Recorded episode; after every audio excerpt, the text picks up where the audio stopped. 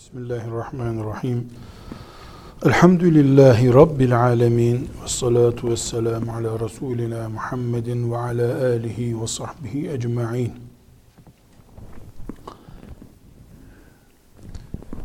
Fıkıh deyince en çok namaz akla geliyor. Çünkü fıkıh ibadetleri ele alıyor büyük bölümüyle. İbadetin de başını namaz çekiyor. Namaz konuşulunca da cami ve cemaatin de konuşulması gerekiyor. Çünkü cemaatle namaz kılmak ve dolaylı bir şekilde cami, mescit İslam'ı simgeleyecek çapta ciddi bir şekilde İslam'ın emirlerinden birisidir. Bu nedenle fıkıh konuşulurken cami, cemaat, imamlık, müezzinlik, imama uymak, saf tutmak gibi konular muhakkak konuşulur. Konuşulması gerekir. Aksi takdirde e, eksik bir fıkıh bilgisi olmuş olur.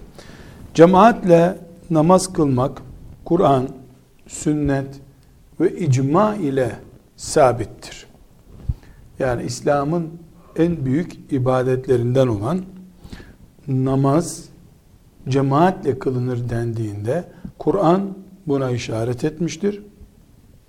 Hadis-i şeriflerde çok yoğun bir şekilde buna işaret vardır. E, aynı zamanda ümmetin cemaatle namaz kılınacağı konusunda icmaı vardır. İcma bulunduğuna göre de zaten e, mesele şu şekilde anlaşılmaktadır. Ümmeti Muhammed cemaat ümmetidir.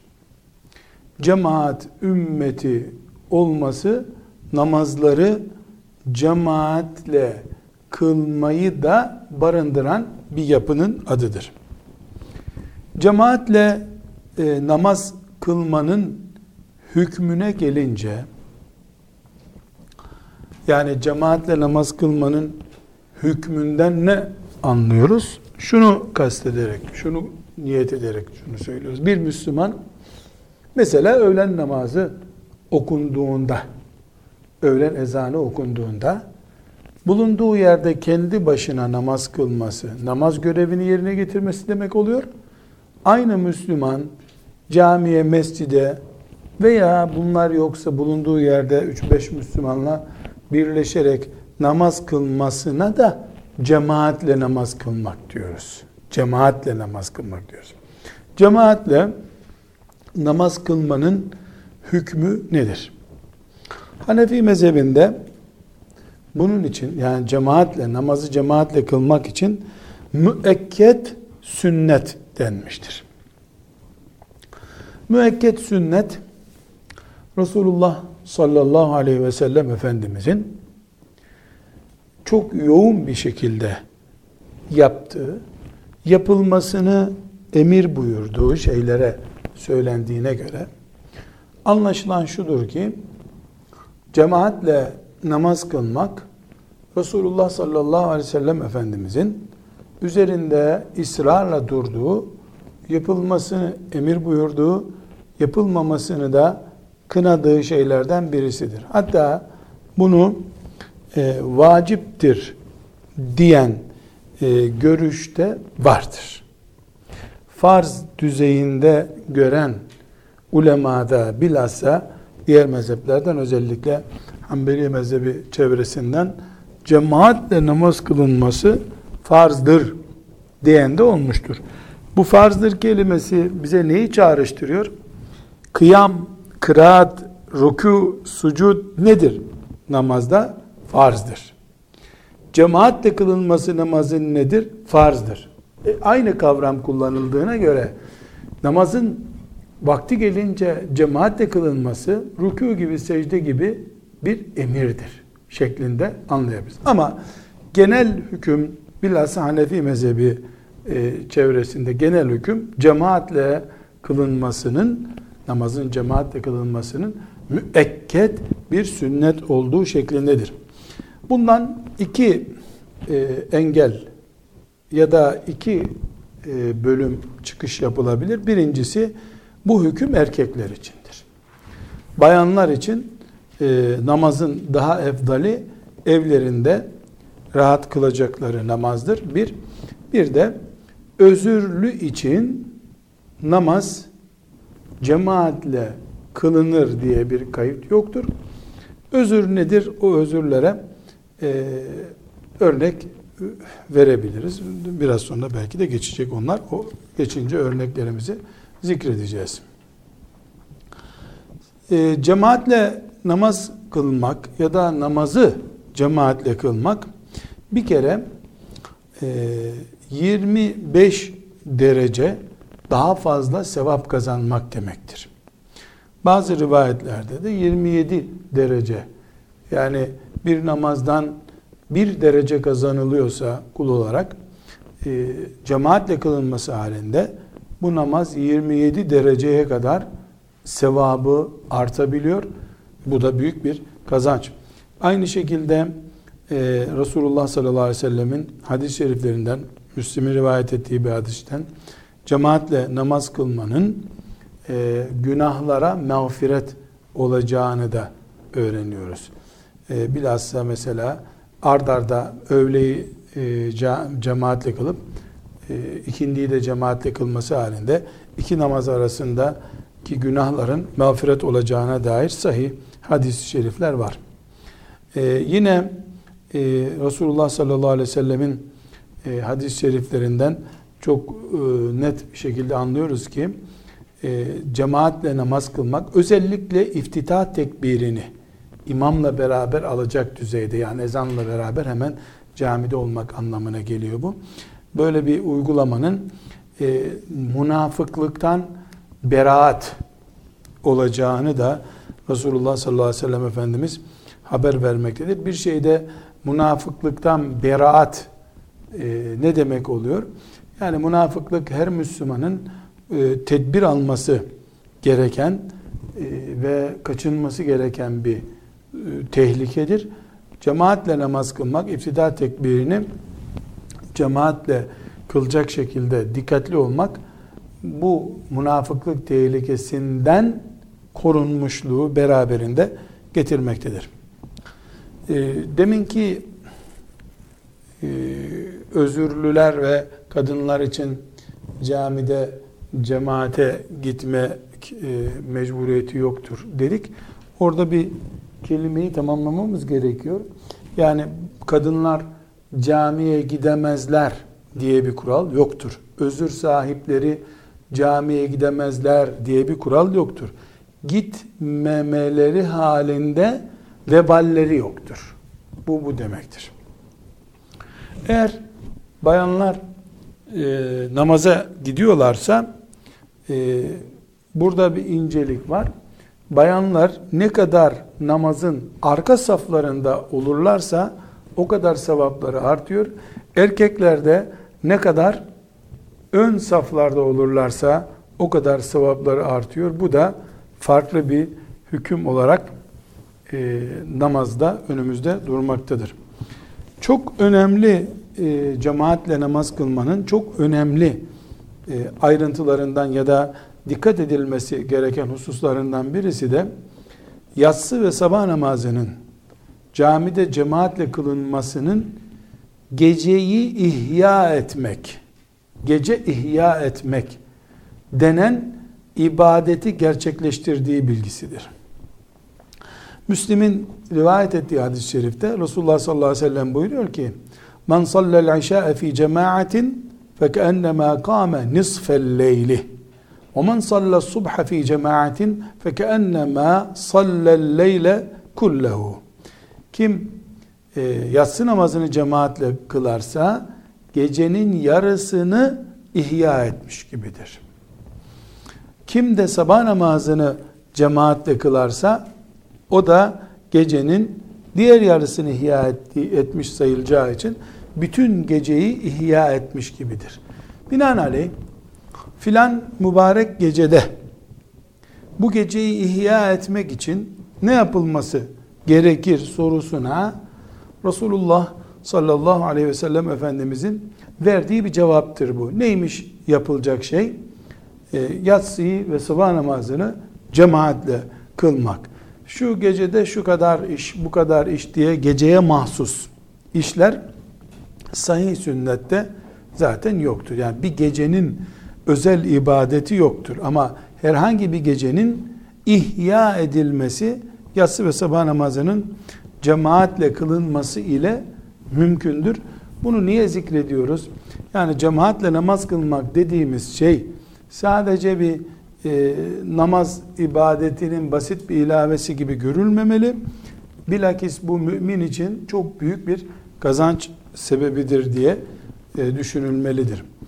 E, şüphesiz allah Teala'nın e, namazı cemaatle emretmesinde Peygamberinin aleyhissalatü vesselam e, cemaatle namazı çok kavi tutmasında ve hiç taviz verdirmemesinde e, büyük hikmetler var. Bu muhakkak takdir edilir. Yani Müslümanların günde beş defa bir araya gelmeleri, e, birbirlerinin dertlerine vakıf olmaları, ibadette birbirlerine destek olmaları, bir tertip, düzen sahibi olmaları, e, Müslümanların e, arandığında bulunacağı bir adres olarak caminin sivrilmesi bunlar çok önemli şeyler. Ama her halükarda müminler e, namazda tanışacaklar birbirleriyle işte zenginle fakir bir arada duracak e, tek adam kalbi gibi kalpleri olacak yani bir kişilik düşünceye sahip olacaklar gibi sebeplerden dolayı Müslümanlar camide namaz kılmaya sahip çıkmamalıdırlar. Allah emretmiştir, peygamberi emretmiştir. İslam namaz dinidir. Namaz cemaati gerektiriyor. Bitti. Yani bunun yanında şu şu sebepler de vardır denebilir. Bir sıkıntısı yok. Elbette onlar da teşvik etmektedir.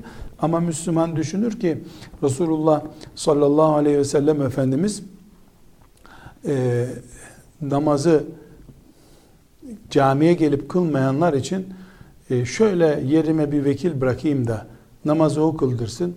Ben de gideyim şu cemaate gelmeyenlerin evlerini yakayım geçiyor içimden buyurmuş.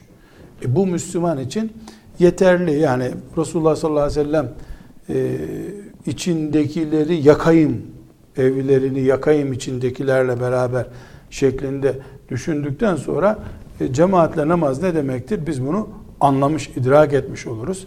Bunun için fukaha e, şöyle bir kayıt koymuşlar. Bir yöre halkı, bir kasaba, bir köy halkı topluca e, namazlara camiye gitmiyor olsalar. Yani cemaati topluca terk etseler. Nasıl oluyor bu? Aylar geçiyor, camiye kimse uğramıyor. E, cami kapalı kalıyor. Bir yöre bu şekilde bir e, toplu direniş gösterseler, o yörenin sorumlusu, halifenin temsilcisi kimse orada e, o yöre halkına anons yapar.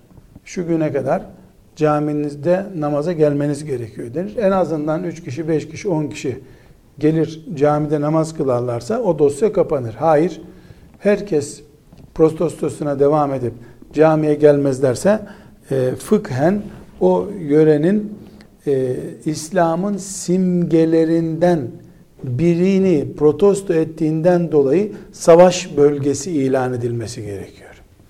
Bir yerin savaş bölgesi ilan edilmesi ne demek? Orada herkesin savaş konusu, yani çocuklar hariç, silahsız ihtiyarlar hariç herkes orada savaş suçlusudur.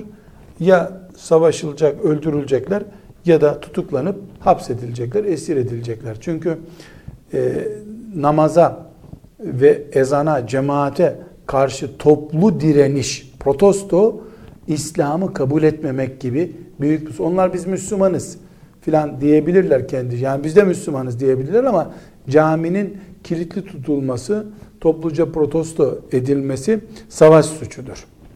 Bunu bu şekilde tespit edebiliriz. Bu kadar önemli tutulduğuna göre e, cami ve cemaat ya da mescit özellikle e, sık sık e, kullanacağımızdan dolayı tekrar vurgulayalım. Bizim Türkçe örfümüzde cami ve mescit aynı şeyi ifade ediyor. Esasen e, cami cuma ve bayram namazı kılınacak kadar büyük olan cami, e, ibadet yeri, namaz kılma yeri demektir. Mescit de genel olarak her türlü namazın kılındığı yer denmektir.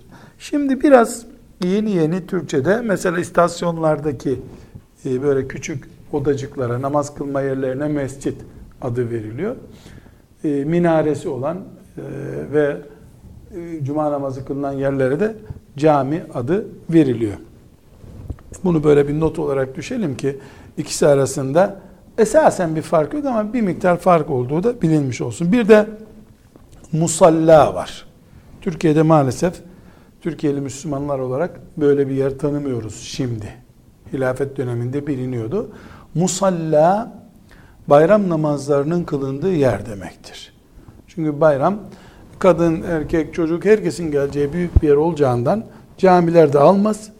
Müslümanlar rahat toplansınlar diye büyük havaalanı gibi düzlükler musalla olarak tayin edilmiştir. Orada e, bazen cuma namazları da orada kılındığı olur. E, Tabi bu e, şimdi maalesef Müslümanlar olarak elde edemediğimiz nimetlerden birisidir bu. Cumalar hepimizin bir arada olduğu büyük şehrin buluştuğu bir ibadet e, o zemini ve fırsatı olması gerekirken ne yazık ki şimdi küçücük köy camilerinde 3 kişiyle 5 kişiyle cuma namazı kılınmaktadır. Esasen cuma da bayram da toplu yapılan ibadetlerdi. İnşallah tekrar o izzetli hallerini görmeye Allah bizi muvaffak kılar. Şimdi hangi durumlarda e, camiye gitmemek e, caizdir? Ya da cemaate gitmemeye e, özür sayılabilecek şeyler nelerdir diyecek olursak birincisi yağmur şiddetli yağmur ve şiddetli soğuk cemaate gitmeye e, karşı özür sayılabilir. Resulullah sallallahu aleyhi ve sellemin e, yağmurlu zamanlarda ve e, soğuk zamanlarda bu şekilde bir uygulama yapılabileceği yani isteyenin evinde kılabileceğine dair hadis-i şerifleri vardır, sabittir. bir zalim korkusundan dolayı buna bu asırda terör diyoruz. Terör endişesiyle de camiye gitmemeye izin verilebilir. E, terör endişesinden neyi kastediyoruz? Bilhassa mesela yatsı namazlarında e, karanlık basınca e, hem bilinen bir terör hareketi olur veya e, mesela e, yönetim İslami kafalı insanların elinde değildir. Ee, bir zamanlar Tunus'ta e, 90'lı yıllarda olmuş, yaşanmış olayları e, zapt ettiğimizde aklımızda duyuyoruz. E, sabah vaktinde e, camilerde bulunan Müslümanlar topluca fişlenmişti. E, o zaman e, ki zalim despot devlet e, sabah namazını camide kılacak düzeyde şuurlu bir insanın e, devlet için her an tehlikeli olabileceğini düşünmüş.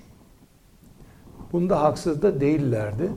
Çünkü e, bütün onların despot zalimliğine rağmen e, sabah namazını camide kılacak kadar şuurlu Müslüman elbette bir gün cihadı da aklına getirir. Zalimin yönetimini kabul etmez, e, temiz bir kafaya sahiptir bu diye düşünmüşlerdir. Elhak e, haksız da değillerdi. Yani bir zulüm endişesi de e, camiye gitmemek için özür sayılabilir. Burada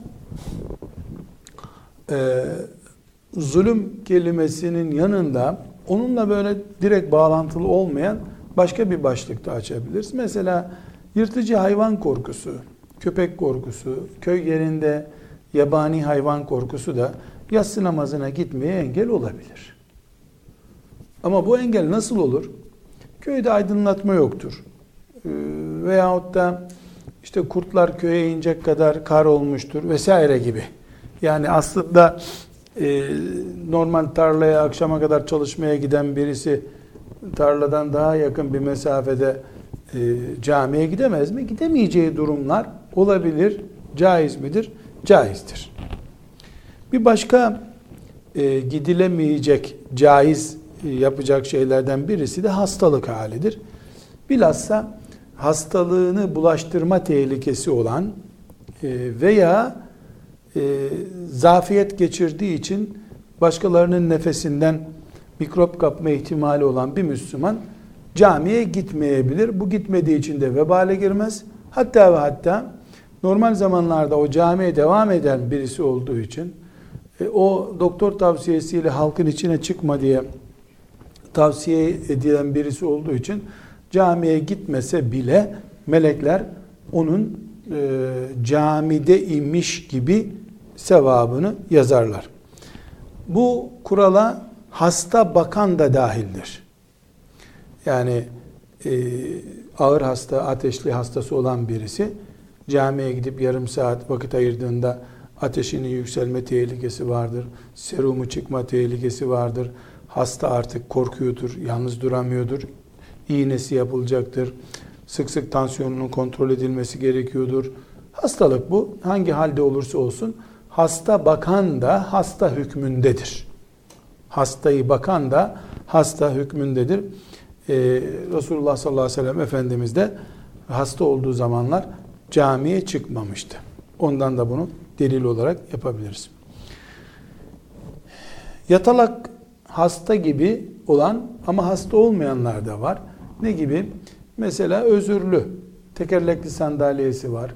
Onunla yaşıyor. Yani görünürde hasta değil ama e, hasta gibi çaresiz. Ama mesela gözü görmeyen insanlar. Bunlar da özürlü hükmündedirler. Namaza gidip gitmemek bakımından. Asla namaz kılmamaya özür yok. Yani bunlar bu saydığımız özürler camiye gitmemek için özürdür. Hiçbir şekilde e, camiye gitmeme özrünü namaz kılmama özrü olarak kabul edemeyiz. E, tuvalet sıkışıklığı söz konusu olan birisi de camiye gitmeyebilir. Bu sıkışıklık sürekli bir özür olabilir. O anda aniden bir sıkışma da olabilir. Her halükarda e, camiye e, her an e, kendisini mağdur hissedecek e, şekilde abdesti sıkışmış birisi namaza gitmeyebilir. E, bir başka husus da bilhassa Ramazan-ı Şeriflerin e, akşam namazı için uygulanan bir hüküm bu. E, aç bir insan e, cemaate gitmesi halinde yani mesela yarım saat en az bir namaz yarım saat demektir. Yarım saat camiye gidip geldiğinde böyle tansiyonu düşecek, nabzı düşecek kadar aç olan birisinin de yemek yemesi daha evladır. Bir başka e, husus camiye giderken Allahu Teala zinetinizi yani en güzel hoş kıyafetlerinizi takının buyurduğu için camiye koku olan e, sarımsak gibi, soğan gibi şeyler e, sürülerek camiye gitmek de mekruhtur. Hadis-i şerifte e, böyle soğan sarımsak yiyen mescidimize gelmesin şeklinde uyarı vardır. E, bu da camiye gitmemeyi gerektirecek, özür değil, gitmemeyi emrettirecek bir durumdur. Ağız, ağzı kokan için bunu söylüyoruz. Burada e, bir parantez açalım. e, sarımsak ve soğan bilhassa sarımsak e, hadisi şeriflerde kokusundan dolayı nefretle zikrediliyor ama aynı düzeyde sahih hadislerde şifa kaynağı olarak da takdim ediliyor. Sarımsak şifa kaynağıdır. Ee, şimdi tabii şifadır. Şimdi bundan da anlaşılıyor ki sarımsak ve soğan yememek diye bir emir yok. Sarımsak ve soğan yenebilir. Yasak olan sarımsak ve soğanın kokusunu ikinci insanlara rahatsızlık verecek şekilde bulundurmaktır. Bir Müslüman camiye sarımsak kokusuyla, soğan kokusuyla gitmemelidir. Ama bu onun sarımsak ve soğan yemesinin yasak olduğunu göstermiyor. Bilakis sarımsak şifa kaynağıdır diye ikazlar da var hadis-i şeriflerde. Yemeği bile sünnet şifa olan nebevi tavsiyelerden birisi olarak düşünebiliriz. Burada bir parantez içinde şöyle bir tefekkür konusu da açmamız lazım. Hadis-i şeriflerin bir kısmında şifa kaynağı olarak gösterilen bir bitkinin ikinci Müslümana rahatsızlık veriyor diye yenmesi halinde camiye gelmeyi men eden hükümden biz Müslüman olarak adı ne olursa olsun e, sigara veya onun gibi şeyleri kullananların sürekli ağızları koktuğu için sürekli Allah'ın evlerinden men edildiklerini düşünmemiz gerekiyor. Bu çok hassas bir şey. Yani bir Müslüman sigara tiryakisi ise 365 gün 24 saat kokuyor demektir. 365 gün 24 saat Allah'ın evlerine girmesi yasak birisinin ne hakla, hangi umutla Allah'ın rahmetinden istifade edeceğini zannedebilir ki bunun bir de tıp boyutu var. Yani tıp bende insan sağlığı açısından da sıkıntı olan bir şey. Bir de din açısından e, bu şekilde men edildikten sonra artık düşünmek lazım, tefekkür etmek lazım. Sigara haram olsa ne olacak? Mekruh olsa ne olacak? Hiçbir şey olmasa ne olacak? E, camiye girmeye yasak. Camiye girmesi yasak. Sigara gibi bir başka husus da ağır koku meselesidir. Yani koku insana e, hoş bir cazibe vermek için sürülmelidir. Eğer bir koku e, yan taraftaki yani onun yanında bulunan insanın genizini patlatacak kadar ağırsa o koku da sarımsak kokusudur. Bu da bir yani hacı kokusu diye bir isim vermekle e, koku mübarekleşmiyor ki. İşte Hacerül Esvet kokusu. Hacerül Esvet'ten koku mu çıkıyormuş? İnsanlar daha iyi satabilmek için ürettikleri malı kimine Hacerül Esvet, kimine Mekke kokusu, kimine Ravza kokusu bir şeyler isimler bulunuyor. Hileden başka bir şey değil. Koku ağır olmamalıdır. Ve koku ile ilgili küçük bir notta koku insanın üzerindeki kiri örtmek için de sürülmemelidir. Neden ağır koku kullanılıyor? Çok ağır ter kokusu olanlar hafif bir gül yağı sürseler e, o kaybolup gidiyor zaten.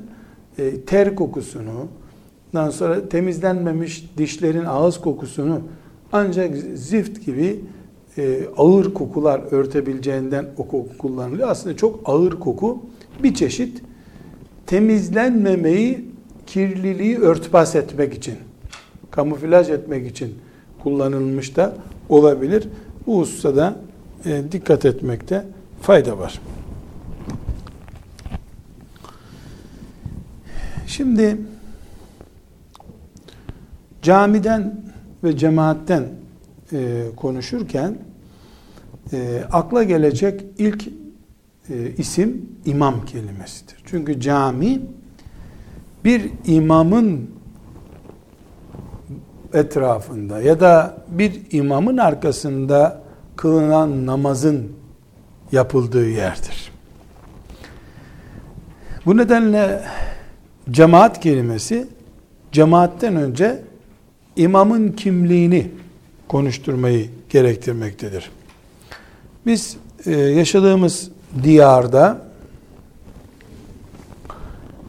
imam kelimesini e, devletin namaz kıldırma görevlisinin adı olarak anlıyoruz. Devlet Müslüman namaz kılan vatandaşlarının namaz kılması için birisine maaş veriyor. Ona da biz imam adını veriyoruz. Bu bir anlamda doğru. Ama asıl olan devlet tayin etse de etmese de namazı kıldıran kişinin adı imamdır. Biz İslam dininde iki türlü imam biliriz. Bir, bütün müminlerin siyasetteki temsilcisinin adı imamdır. Bütün müminler ona bağlıdırlar. Ümmeti Muhammed'in dünyası ile ilgili genel görüşleri onlar belirlerler. Yani imam belirler. Ee, diğer uluslarla ilişkileri o imam tayin eder. Ee, dini haccından Ramazanına kadar her halükarda onlar dinin ahkamını yürütürler. Buna halife de denir. Müminlerin emiri de denir. Ama genel olarak hadis-i şeriflerde, fıkıh kitaplarında imam deyince e, akıla gelen bu siyasi liderdir. Tabii ki e, siyasi lider derken parti başkanı e, veya filan e, yöredeki ülkedeki e, filan şekilde göreve gelmiş kişiyi kastetmiyoruz. Müminlerden olan ve müminlerin başı olan kişiye imam diyoruz.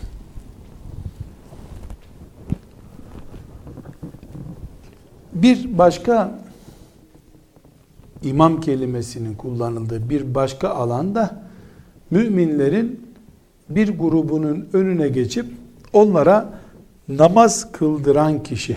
Buna da imam denmektedir. Yani demek ki imamın bir siyasi boyutta anlamı var. Bir de e, çok dar bir yerde bir üç kişinin beş kişinin namaz kılacağı bir yerde namaz kıldıran kişi şeklinde bir anlamı var. Bir namaz kıldırıcının belli şartlara sahip olması halinde namaz kıldırması caizdir. Aksi takdirde herkes e, sarık sarmakla, cübbe giymekle e, camide veya başka bir yerde Müslümanların namazını kıldırma hakkına sahip olmaz. Şüphesiz birinci şart İslam şartıdır. Yani Müslüman olması gerekir. Ve aynı şekilde akıllı olması gerekir. Akil yani akıl, aklından sorunu olan biri Müslümanların önüne geçip namaz kıldıramaz. Bu iki şart yani akıl ve İslam şartı bir üçüncü şartla birleşir. Genel olarak teklifin yani Müslümana bir emir yüklenmesinin temel üç şartı, üç sacayağı olan üçüncü şart gündeme gelir. İslam, akıl, buluğ. Bali olmayan da imam olamaz. Çünkü bali olan bali olmayana imam olacak olsa yani çocuk birisi henüz buluğ çağına ermemiş anlamında çocuk birisi buluğ çağına ermişlerin önüne geçecek olsa burada şu sıkıntı olur.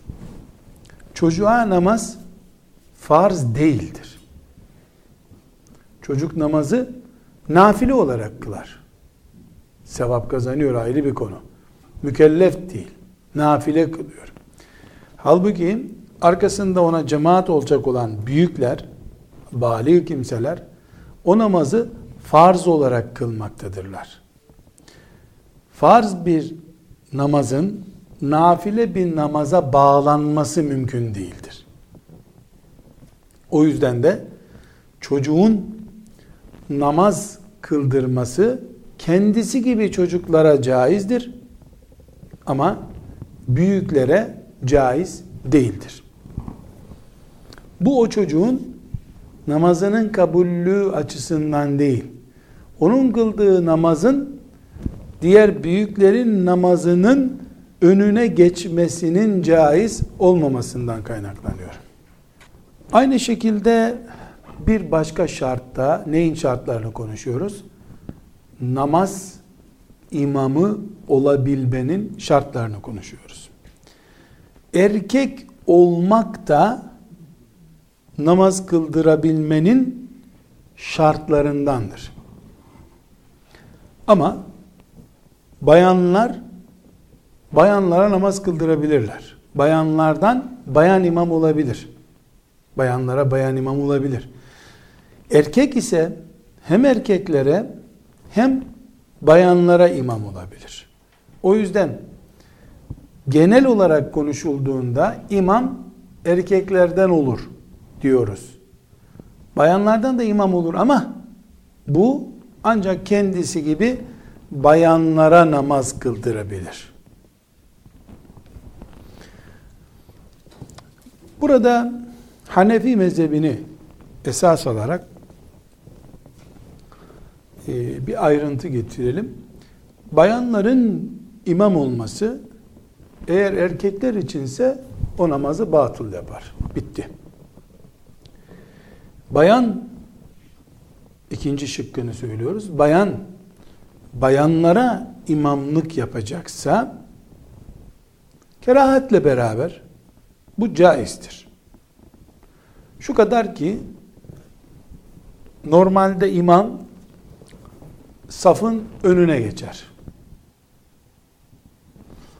Safın önünde olmazsa namazı yani imamlığı geçerli olmaz. Ama e, imam kadın olduğu zaman safın ortasında durur. Yani cemaatiyle aynı hizada durur. Ayrı bir mihrap gibi bir yere geçmez kadın. Bu e, içinde kerahat bulunmakla beraber kadının imamlığının e, hükmünü konuşuyor. Eğer kadın mesela 5-10 tane kadına fıkıh dersi öğretirken talim maksadıyla onlar görsünler namaz nasıl kılınıyor diye sesli bir hem de cemaati ısınsınlar gibi bir maksatla e, imamlık yaparsa cemaate bunda hiçbir sakınca yok bu sefer. Demek ki kadının imam olması konusunda üç bölümlü bir hüküm var. Erkeklere imam olacaksa bu caiz değil. Kadınlara kendi hep cinslerine imam olacaksa kerahatle beraber caiz. Maksat kadınlara namazı öğretmek, teşvik etmekse kerahat olmadan kadının imam olması caizdir.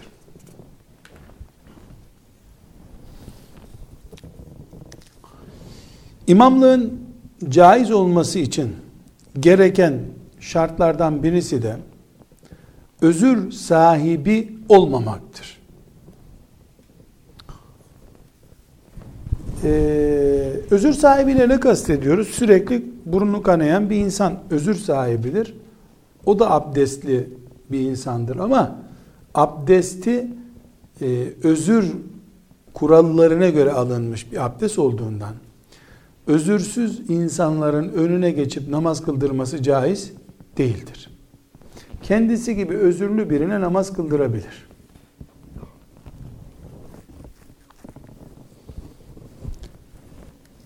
Namazın şartlarından birisini kaybeden birisi zaten namaz kılamayacağı için e, namaz imamı olması da mümkün değildir.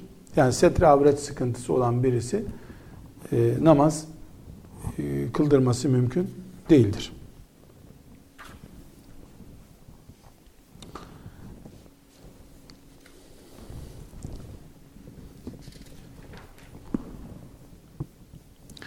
İmamlık için aranan şartlardan birisi de Kur'an kıraatinde kalitedir.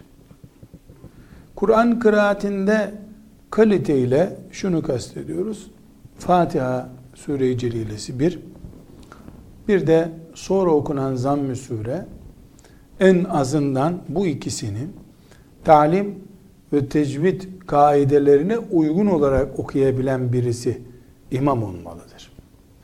Eğer cemaatin içinde daha iyi bilen birisi yoksa tecvidi iyi olmayan biri imam olabilir. Ama tecvidi ve kıraati düzgün birisi varken Kur'an hurufatında bile sıkıntısı olan, talim sıkıntısı olan birisinin imamlığında e, sıhhat bozulur. Yine imamlıkla ilgili ve dolayısıyla cemaatle ilgili önemli kurallardan söz edecek olursak imamla cemaat arasında bir niyet bağlantısı olması gerekir. Ki imam cemaate namaz kıldırmış, cemaat de imamla beraber cemaatte namaz kılmış olsunlar. Buradaki imama ve cemaate bağlı olan niyet bağlantısı uydum imamımıza imamda kıbleye, kıblede Kabe'ye filan böyle edebiyatı gerektiren bir şey değil. Kastedilen şudur. Bir Müslüman mesela üç saflık bir cemaatte sadece o safların birinde bulunup ayakta kıraat Fatiha yaptığı için cemaate uymuş olmaz. O safta öndeki imama bağlı bir öğle namazı için mesela bulunduğunu müdrik olarak durmalıdır ki ki buna niyet diyoruz namaz kılmış olsun cemaatle. Niyet bu demek. Yoksa imam gidip hepsine hepinizi cemaatliğime kabul ettim, sizin için de niyet ettim filan gibi bir e, bir ilan yapması, cemaatinde işte filancanın oğlu filancaya e, imam kabul ettim, peşindeyim, selamla beraber çıkış yapacağım gibi böyle bir açıklama yapması filan değil. Sadece niyet, ibadetlerde niyet, kalpteki şuurun adıdır. Şu caminin e, şu safında niye ayakta duruyorsun sorusunda öndeki imamla beraber övleyi kılıyorum diyorsa o camide cemaatle namaz kılmaya niyet etmiş demektir. Bu bağlantı muhakkak bulunmalıdır imamla cemaat arasında. Ee, aynı şekilde imamın ya kendisini ya sesini duyacak bir yerde olmalıdır namaz kılan. İmamla fiziki bağlantı koptuğu yerde veya imamın sesine bir yolla ulaşılmadığı bir durumda namaz olmaz.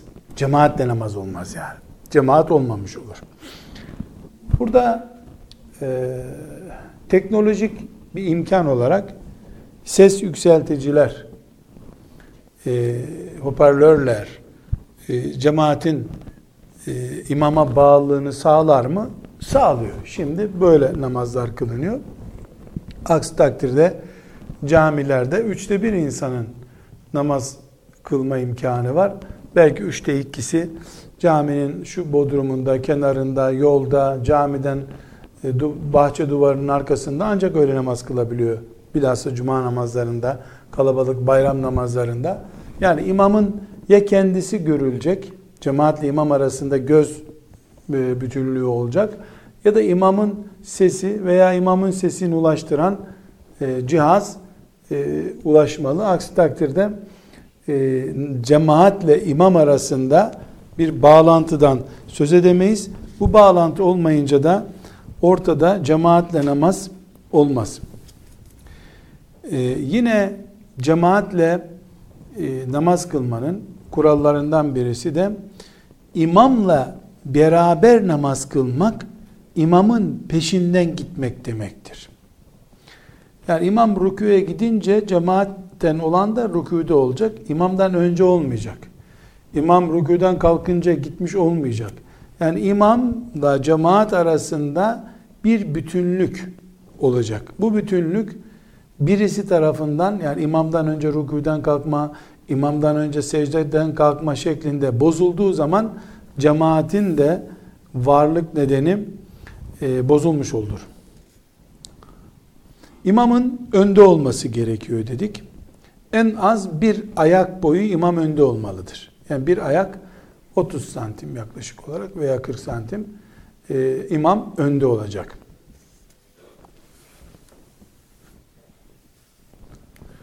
Bir başka husus cemaatle imam arasında farz nafile ayrımı olduğu zaman imam kesinlikle farz kılıyor olmalı. İmamın farz olması, nafile olması ne demek? İmam farz kılarken cemaatten birisi ona uyabilir mi? Uyar. Peki cemaatten birisi başka bir namaz kılıyorsa olabilir mi? Ne mesela? İmam öğle namazı kılıyor. Arkasındaki ikindinin farzını kılıyor. Bu namaz olmaz. İmam öğleye niyet etti. Cemaat olacak kişiler veya kişi de öğleye niyet eder. Kindiye niyet ederse imamdan farklı bir namaz kılarsa imamın namazı namaz olur. Öbürününki nafile yerine geçer. Borcu düşmez onun. İmam nafile namaz kılıyor. Gelin peşime siz de öğle yıkılmadınız. Siz de bari öğle yıkılın benimle diyor. Farz kılan nafile kılana bağlanıyor. Olmaz. Ama imam öğleyi kılıyor. Biz de namaz kılmıştık. Seninle bir dört rekat daha kılalım diyorlar. Bu olur mu? Olur. Yani imam önde olduğu için onunki kuvvet bakımından üstün olmalı. Kuvvetten neyi kastediyoruz? Farz, vacip, sünnet türünden olan delil kuvvetini kastediyoruz.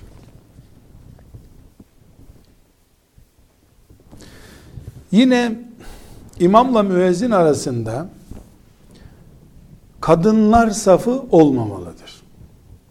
Kadınlar safı olması halinde e, cemaat bağlantısı kesilir. Yani şöyle örneklendirelim. E, imam duruyor. Arkasında erkekler var. Arkasında bir erkekler daha var. Mesela ondan sonra bir saf kadın olmuş. Ondan sonra yine erkekler var, yine erkekler var. Aradaki kadın safı imamla bağlantıyı keser. Kadınlar açısından değil, kadınların arkasında kalan erkekler açısından.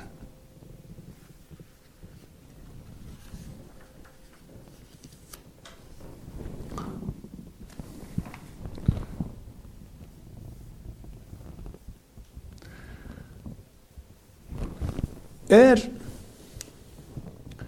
imamla cemaat arasında cemaatin namazında bir sorun varsa mesela cemaatten birisinin abdesti bozulduysa olacak olan belli. O gidip abdestini alacak, namazını yeniden kılacak. Ama imamdan bir sorun varsa imamın namazına zarar gelince onun peşinde namaz kılanların hepsinin namazı da bitmiş olur. Niye? Çünkü cemaatin namazı imama bağlı ama imamın namazı cemaate bağlı değildir. Bu iki açıdan e, karşımıza yeni bir hüküm çıkarıyor. Birincisi sonradan anlaşıldı ki imamın e, namazında fıkıh açısından bir sorun var. İmam bunu Bildi bilmedi önemli değil. Bizim namazımız boşa gitmiş demektir.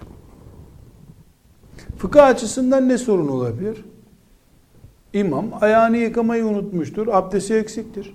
Mesela. Abdesti eksiktir. Birinci boyutu bu. İkinci boyutu ki bu husus maalesef gözden kaçmış durumdadır. İmam bid'at ehlidir. Müslümanların arasında ama bid'at ehlidir. Bid'at ehli demek amelinde veya akidesinde sorun olan adam demektir. Eğer bu amelde bir bid'atse yani imanı tehlikeye düşürecek bir anlayış söz konusu değilse namaz iade etmek gerekmeyebilir. Ama imam sakallı da olsa laikliğin bir hayat sistemi olduğunu kabul ediyor. Allah'ın dininden en büyük ibaret namazı kıldırıyor ama laikliği de benimsiyor. Bunu insanların kafasını bilmemiz mümkün değil elbette. Ya biliyoruzdur ki bu camide namaz kıldıran adam Müslümanların sisteminin laiklik olmasında sakınca görmüyordur. O camide namaz kılmayız. Veya arkasında namazı kıldık. Namazdan sonra kalktı. Dedi ki işte Müslümanlar bir konu anlattı. Anlattığı konuda açık ve seçik bir şekilde dil sürçmesi olmadan laikliği, demokrasiyi, Allah'ın şeriatı dışında bir sistemi de Müslümanların benimseyebileceğini ifade eden bir görüş ortaya koydu. Küfürdür. Namaz imamı olabilir bu. Camide görevli olabilir. Bizim namazımız olmamıştır. Biz üç gündür onun arkasında namaz kılıyoruz. Dördüncü gün kalktı. Dedi ki e, bu asırda iki evlilik caiz değildir. Kur'an'da böyle ayet var. O ayetin zamanı geçti dedi.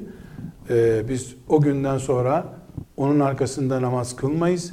Ölse cenazesini kılmayız. Çünkü Yahudi ile bunun bir farkı yok ki. Yahudi de zaten Allah vardır diyen ayetlere itiraz etmiyor ki. Belli başlı ayetlere itiraz ediyor. Bu da velev ki Kur'an'ın tek bir ayetinin tek bir kelimesini inkar etme düzeyinde olsun küfre batmıştır. Neuzubillah. Bunun e, İslam'la bir alakası yoktur. E, bu namazın batıl olduğunu gösteriyor. E, akidesi açısından imamın akidesi açısından. Ama bu uç örneği bir kenara koyarsak imamın akidesi açısından değildi. Abdestindeki bir sıkıntı, o gün karşılaştığı bir olay vesaire gibi bir nedenle de ab, e, im, namazın şartlarından, rükünlerinden birisinden dolayı da imamın namazı boş olması halinde, batıl olması halinde e, bizim o namazı yeniden kılmamız gerekmektedir.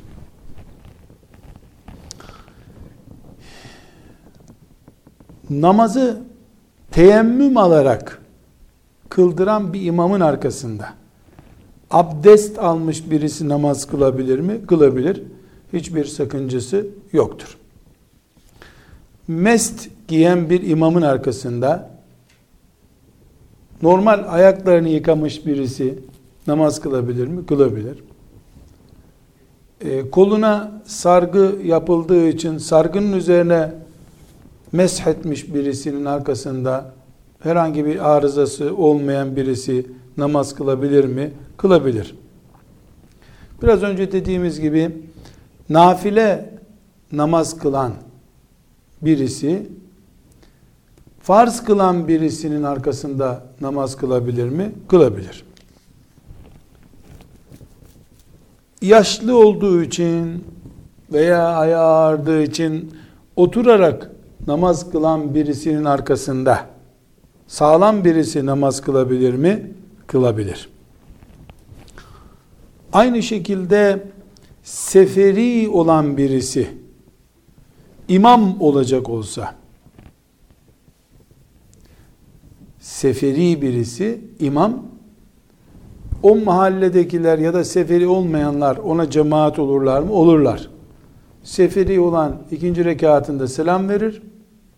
Seferi olmayanlar da kalkar üç ve dördüncü rekatları tamamlarlar. Tersi de olur mu bunun? Tersi de olur. Yani misafir iki rekat kılacak ama mukim yani e, misafir olmayan dört rekat kılacak. İki rekat kılan dört rekate uyar mı? Uyar. Üçüncü ve dördüncü rekatleri de imamla tam olarak tamamlar bu sefer. Tama uyduğu için tam tamamlar.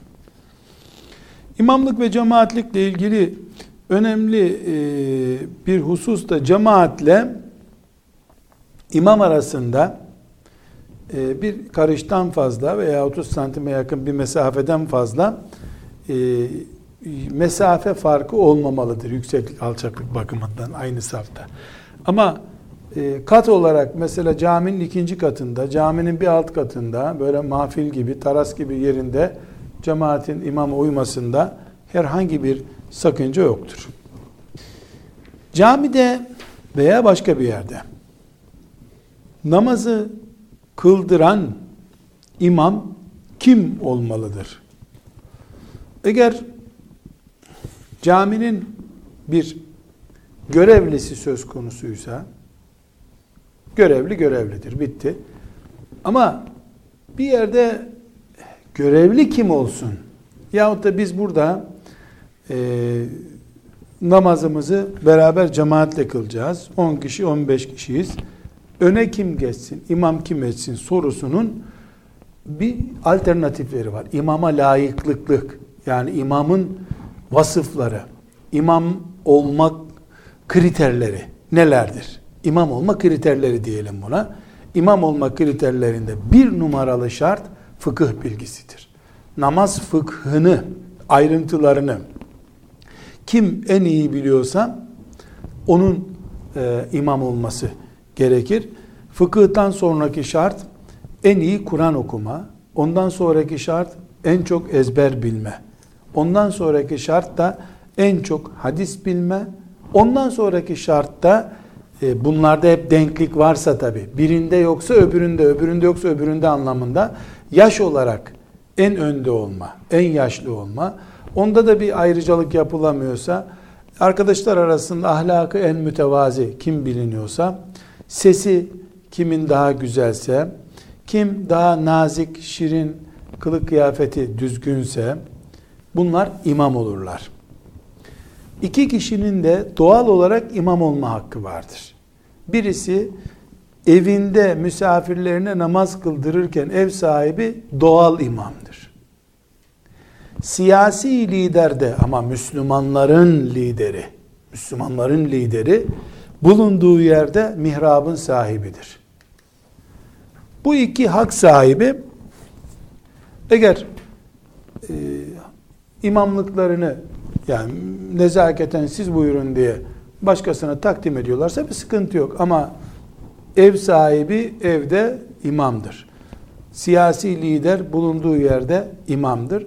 Aynı şekilde e, daha önce de söylediğimiz gibi bir caminin resmi görevlisi varken onun önüne geçmek caiz değildir. İslam kargaşa istemeyen bir dindir. Bu bir kargaşa nedeni olacağından buna e, müsaade edilmemektedir. Bu cemaat ve namaz meselelerine burada bir ara verelim. Bir ders sonra buna devam ederiz inşallah. Ve sallallahu ve sellem ala seyyidina Muhammed ve ala alihi ve sahbihi ecma'in velhamdülillahi rabbil alemin.